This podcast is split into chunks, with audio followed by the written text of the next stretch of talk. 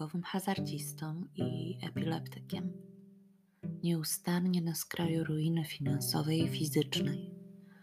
Za młodu o włos uniknął wyroku śmierci.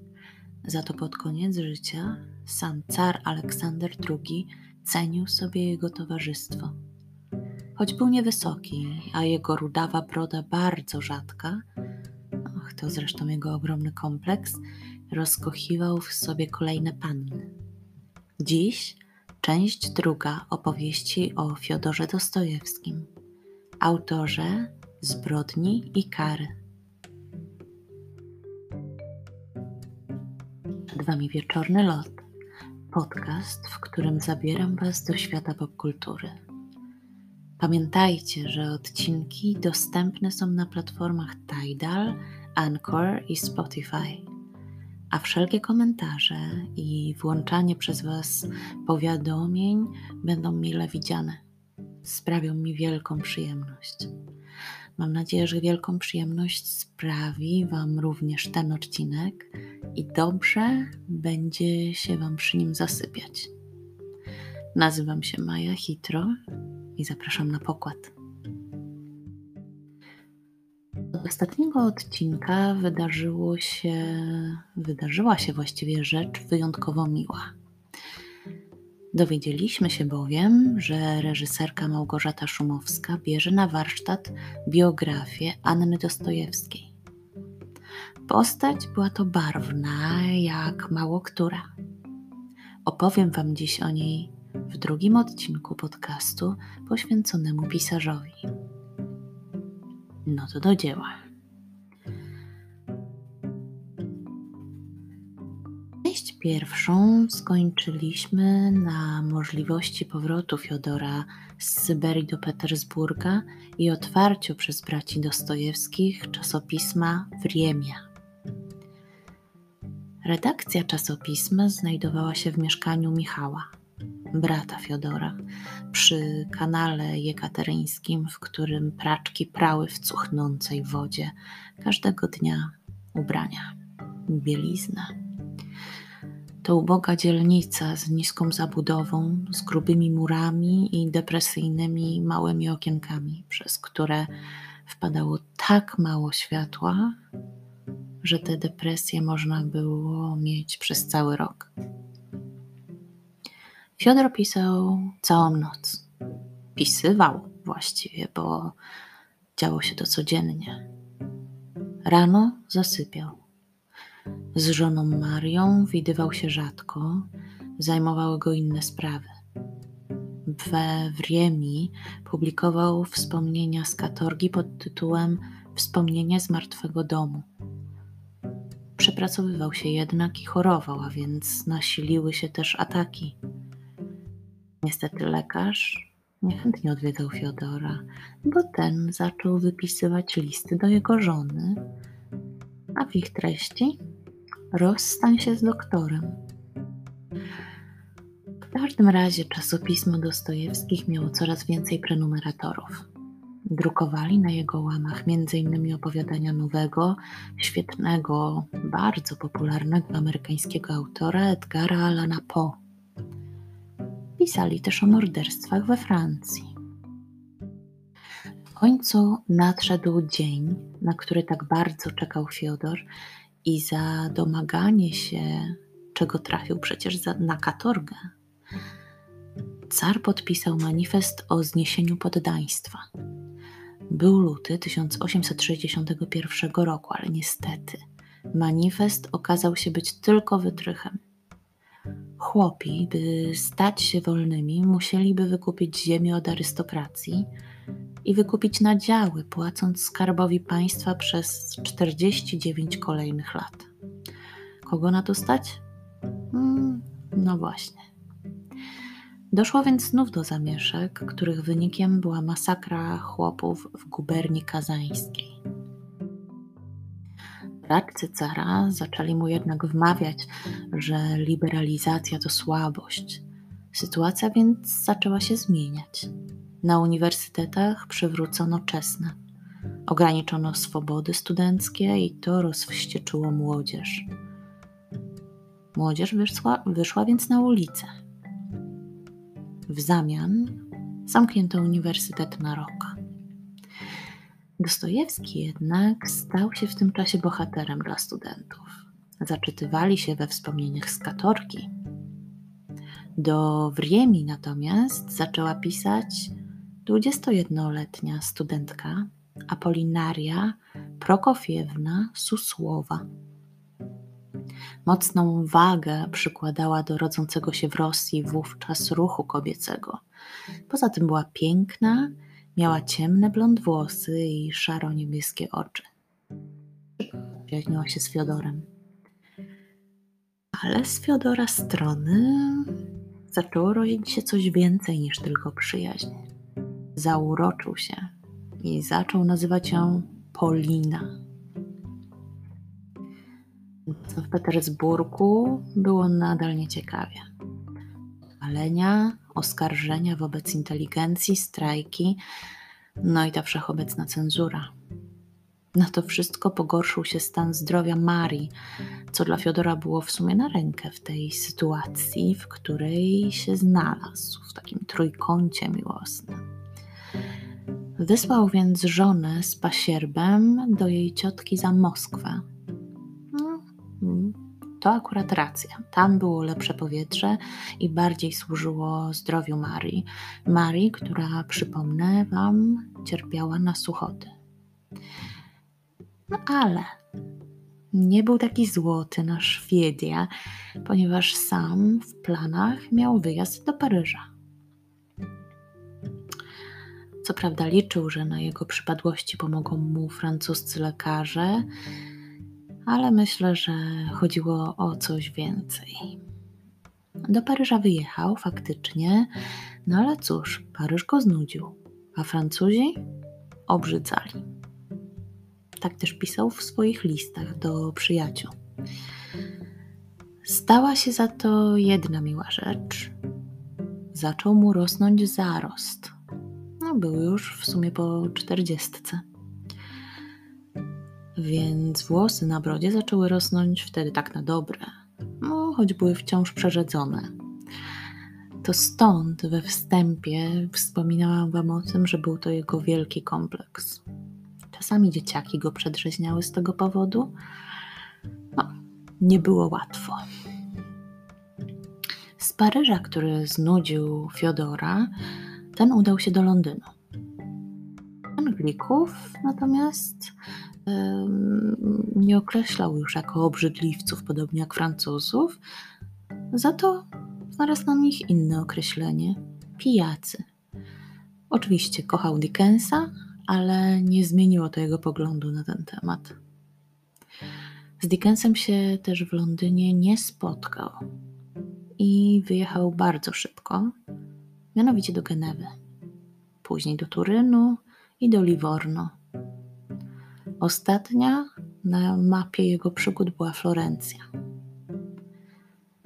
Gdy wrócił do Petersburga, natychmiast zaczął się spotykać z Poliną. A można się było tego spodziewać. Został sam. Żona Maria była daleko. Ojciec Poliny był kupcem, a wcześniej pańszczyźnianym chłopem, który się wykupił, co jeszcze bardziej podniecało Fiodora. Robiło zresztą to na nim ogromne wrażenie. Tak zaczął się ten gorący romans. W tym czasie Maria za Moskwą umierała powoli na gruźlicę. Polina nalegała na rozwód, ale Fiodor nie zamierzał się rozwodzić. Małżeństwo było najważniejsze, a szczególnie z umierającą żoną. Umówili się więc z Poliną, że pojadą razem do Paryża. Pierwsza wyjechała dziewczyna, ale Fiodor nie mógł do niej dołączyć, bo 24 maja 1863 roku, tuż przed jego planowanym wyjazdem, władza zamknęła w Riemie Podróż do ukochanej opóźniła się więc o dwa miesiące, bo na dodatek na ziemiach polskich wybuchło powstanie. I tu mam dla Was ciekawostkę.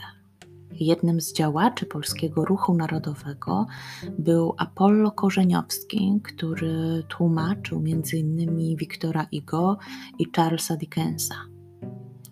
Został on potem skazany na zesłanie do Wołogdy razem z żoną i synkiem Józefem Teodorem Konradem Korzeniowskim, który później stanie się słynnym pisarzem i będzie pisał pod nazwiskiem Józef Konrad. Wróćmy jednak do podróży. Fiodora ku miłości. Po drodze do Paryża zatrzymał się w Wiesbaden, gdzie trafił do kasyna z pożyczonymi pieniędzmi. Wygrał sporo, ale nie przestawał grać. To miała być tylko jedna noc, a przedłużyła się na cztery. Przegrał połowę pieniędzy, więc żeby nie stracić reszty, wysłał część bratu Michałowi, a resztę na leczenie Marii. Wtedy pojechał do Poliny. Okazało się jednak, że Polina w Paryżu nie próżnowała i w czasie tych dwóch miesięcy, kiedy czekała na przyjazd Fiodora, zakochała się w Salwadorze, hiszpańskim studencie medycyny. Fiodor słuchał jej opowieści oszołomiony, a potem nadstawiał ramię, w które wypłakiwała się Polina, bo niestety Salwador, jak się okazało, podobnych uczuć do niej nie żywił. Po prostu zabawił się i to wszystko. No tak bywa z tymi południowcami. A że Polina to romantyczna dusza, domyślacie się, jak to się skończyło. No, ale Fiodorowi było to na rękę.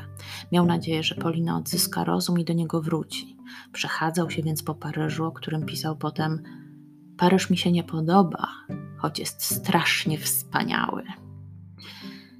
W końcu namówił Polinę, by pojechali do Baden-Baden. Ta go kusiła, jakby na złość, a potem przed nim uciekała. Przypominało to zabawę w kotka i myszkę. Z nerwów Fiodor znów trafił do kasyna i znów zaczął przegrywać. W Genewie zastawił zegarek, Polina pierścionek. W Turynie nie mieli jak zapłacić za hotel. Michał na szczęście uregulował rachunek poproszony listownie. Pojechali więc do Rzymu i tam się rozstali. Fiodor wrócił do Rosji, Polina pojechała do Berlina.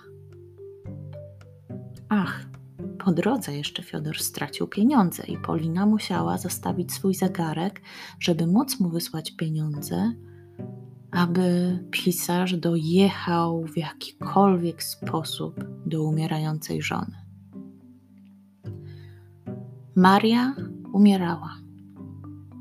Fiodor był już przy niej, a jednocześnie zajmowało go wznowienie w Riemi pod nową nazwą Epoka. Gruźlica Marii była już w ostatnim stadium. Fiodor strasznie to przeżył, bo jego matka umierała podobnie. Z Marią razem byli nieszczęśliwi, ale jak twierdził Fiodor, nie mogli przestać się kochać.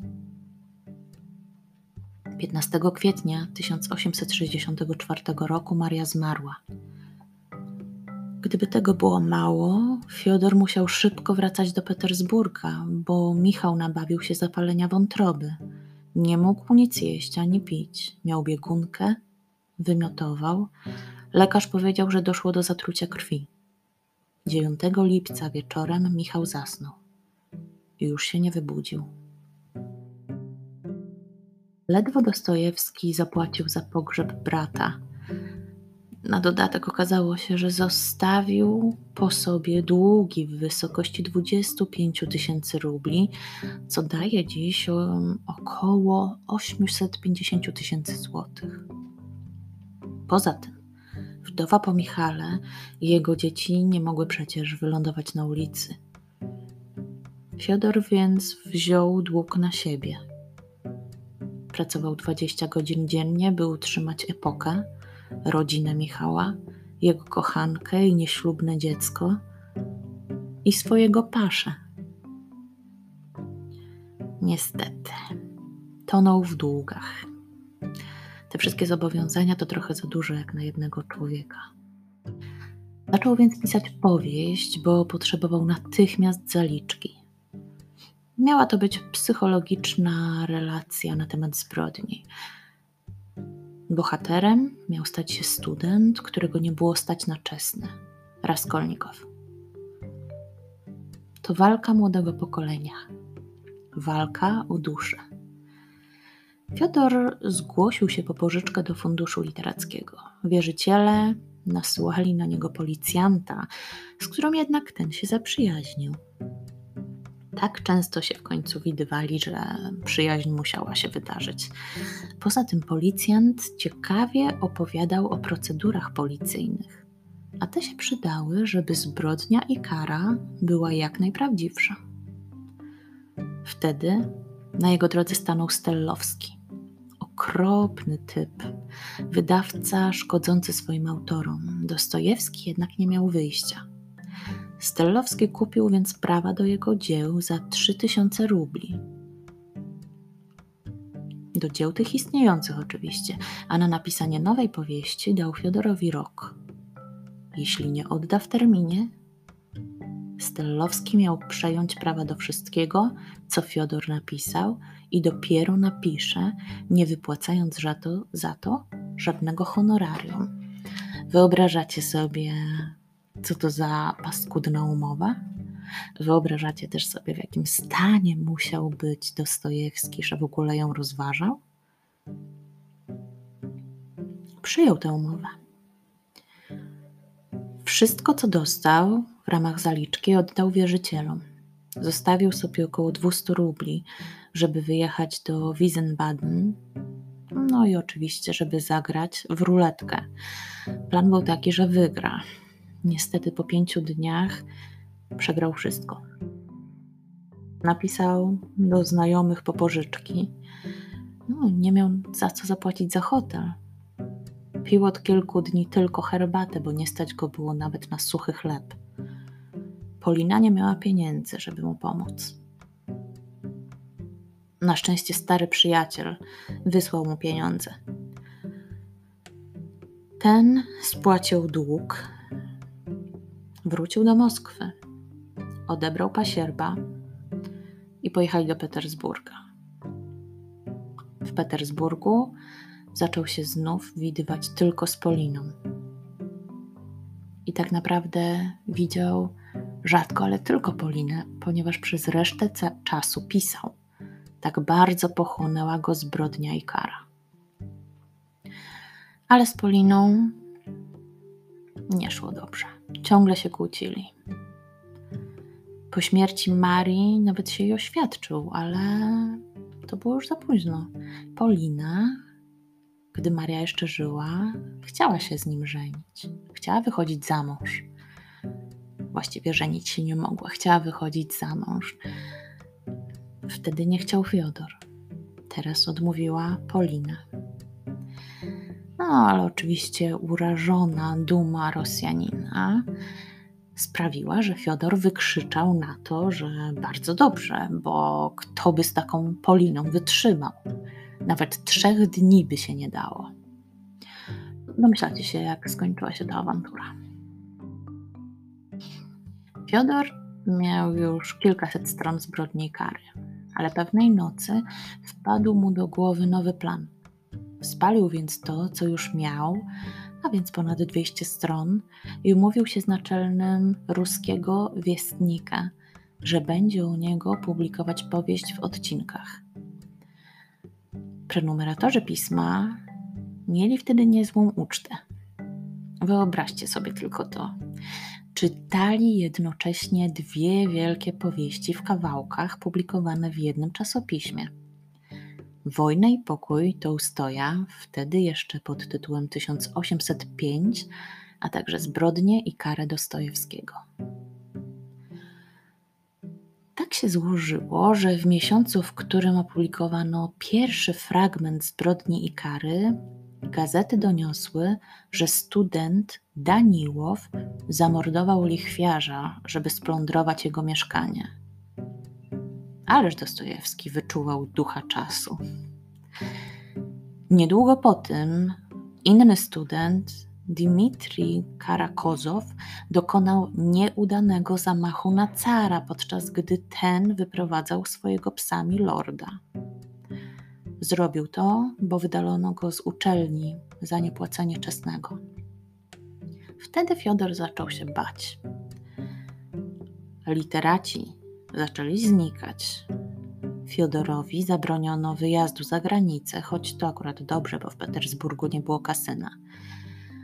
Wyjechał więc pod Moskwę do krewnych, no i tam oczywiście oddawał się też miłości. Oświadczył się pewnej pięknie, pięknej dwudziestolatce. Ta oczywiście odmówiła. Po kilku dniach więc oświadczył się szwagierce swojej siostry Wiery, ale jej mąż był konający, więc również odmówiła. Nieubłaganie zbliżał się termin oddania powieści Stellowskiemu. Nie zapominajmy w tych wszystkich amorach o tej okrutnej umowie. Cóż, został miesiąc, a Fiodor nie miał nic. Nic, oprócz perspektywy stracenia całego swojego dziedzictwa. Wtedy jednak, podczas jednego z wieczorów, gdy Fiodor płakał w rękaw swojego kolegi, ten podsunął mu pomysł. W Petersburgu otworzyła się przecież szkoła scenografii edukująca sekretarki, które potrafią notować w tempie mowy. I tak 4 października 1866 roku o 11.28 dwudziestoletnia stenografka Anna Grigoriewna Snitkina zadzwoniła do drzwi mieszkania Dostojewskiego. Ten jeszcze nie wiedział, że za chwilę zmieni się całe jego życie. Anna wpuściła pokojówka. Ta weszła do pokoju, po którym w koszuli nocnej i kapciach gorączkowo przechadzał się Fiodor. Przez chwilę jej nie zauważał, tak bardzo pochłonięty był własnymi myślami. W końcu ujrzał Annę. Krzyknął, a jedyną rzeczą, która przyszła mu w tym momencie do głowy, była ucieczka. Hmm, nie miał jednak dokąd uciec. Schował się więc za szafą. Gdy dał radę się ubrać, pozwolił jej w końcu usiąść. Anna zaczęła mu się przyglądać. Zauważyła na przykład, że jedno oko Fiodora miało piwny kolor, drugie czarny. Widzicie? Bowie nie był pierwszy. Fiodor w to drugie oko, teraz czarne, zranił się podczas jednego z napadów epilepsji. Lekarz przepisał mu więc atropinę z wyciągiem z wilczej jagody, która rozszerzyła źrenicę tak bardzo, że tęczówka stała się właściwie niewidoczna. Ot i cała tajemnica. Piotr postanowił dać szansę Annie. Po pięciu dniach napisali wspólnie kilka stron. Nie za wiele, ale tylko z winy Fiodora. Anna notowała sprawnie, szybko i dobrze. Gdy Fiodor odprowadzał Annę do drzwi tego piątego dnia, na nieszczęście zdecydował się zadać jej dość niegrzeczne pytanie. Ma pani bardzo duży kok, czy nie wstyd pani dopinać sztuczne włosy?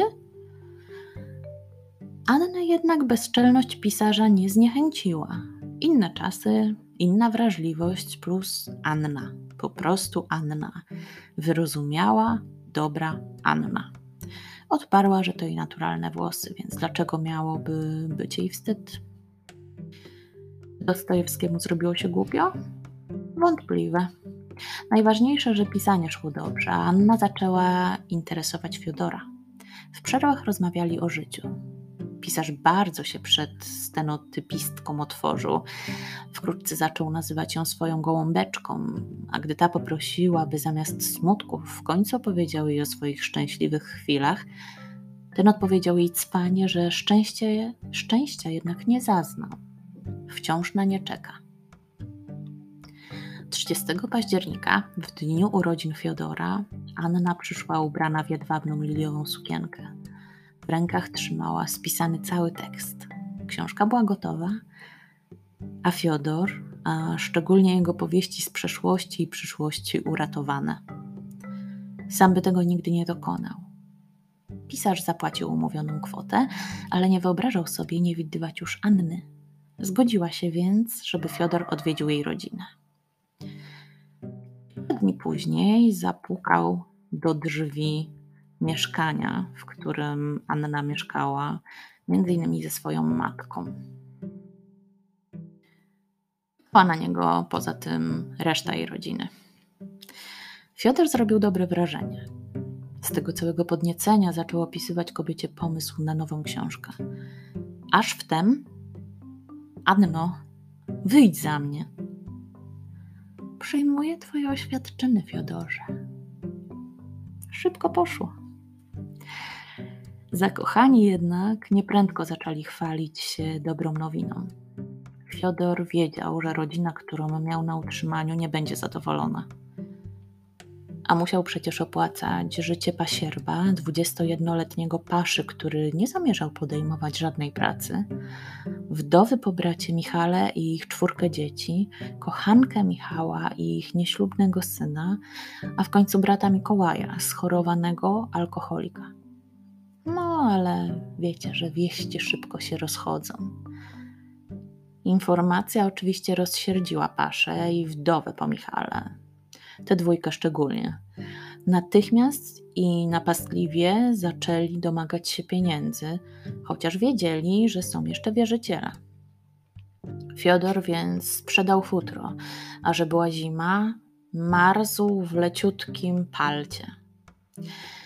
Anna uznała rodzinę przyszłego męża za okrutników bez serca. W końcu nadszedł ten dzień. Pobrali się 15 lutego 1867 roku o godzinie 7 wieczorem. Anna miała 20 lat, Fiodor 44. I znów. Fiodor nie przyznał się przed ślubem Annie, jak bardzo jest chory. Ataku dostał dwa tygodnie po ślubie, na kolacji u siostry Anny. Gdy tylko odzyskał przytomność, przyszedł drugi atak. Po nim, po przebudzeniu, krzyczał z bólu jeszcze kilka godzin. Anna się jednak nie zraziła. W przeciwieństwie do Marii, do pierwszej żony Fiodora. Bo Fiodora kochała całym swoim sercem. A ten, jak się miało okazać, miał nie szczędzić jej kłopotów w przyszłości w tej niedalekiej przyszłości, niestety. 12 tysięcy rubli długu wierzycieli, jakie zaciągnął jego brat przed śmiercią, zdołał już spłacić. Ale do ostatecznego rozliczenia zostało jeszcze sporo. No jednak, jak już wspominałam, gorsza od wierzycieli była rodzina. Gdyby mogła, zdarłaby z Fiodora ostatnią koszulę. Anna postanowiła, wyjeżdżamy do Europy. To wszystko, by wyswobodzić się z ciągłych nagabywań o pieniądze. Tam mieli odpocząć. Jak bardzo Anna się jednak myliła, że ten wyjazd będzie po prostu odpoczynkiem. To druga część wieczornego lotu o Fiodorze Dostojewskim powstała dzięki książce Dostojewski Portret intymny Aleksa Kristofiego. Kolejna, trzecia część życia tego dumnego, wspaniałego rosyjskiego pisarza już za tydzień. Dobranoc.